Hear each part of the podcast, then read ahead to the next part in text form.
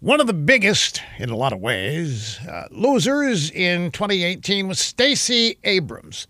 She wanted to be governor of Georgia. She was endorsed by big celebrities, including the Oprah. Money poured into her campaign. She was supposed to win, but she lost. And then she played the victim card. She went around complaining the only reason she lost was due to voter suppression. Well, Stacey Abrams, the loser, now raising her hand. She wants to be Biden's running mate, so she'll say anything to get old Joe to glance her way. She's telling the world that Biden's charming gregariousness is not fake because he genuinely loves people.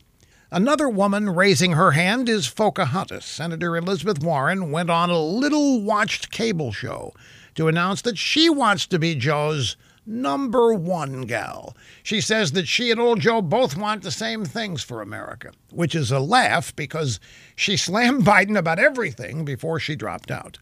Other uh, other babes, other women raising their hands include Governor Gretchen Whitmer, whose over-the-top lockdown in Michigan's meant to show what an iron fist she has. Kamala Harris and Amy Klobuchar also out there waving to Joe, hoping to be noticed.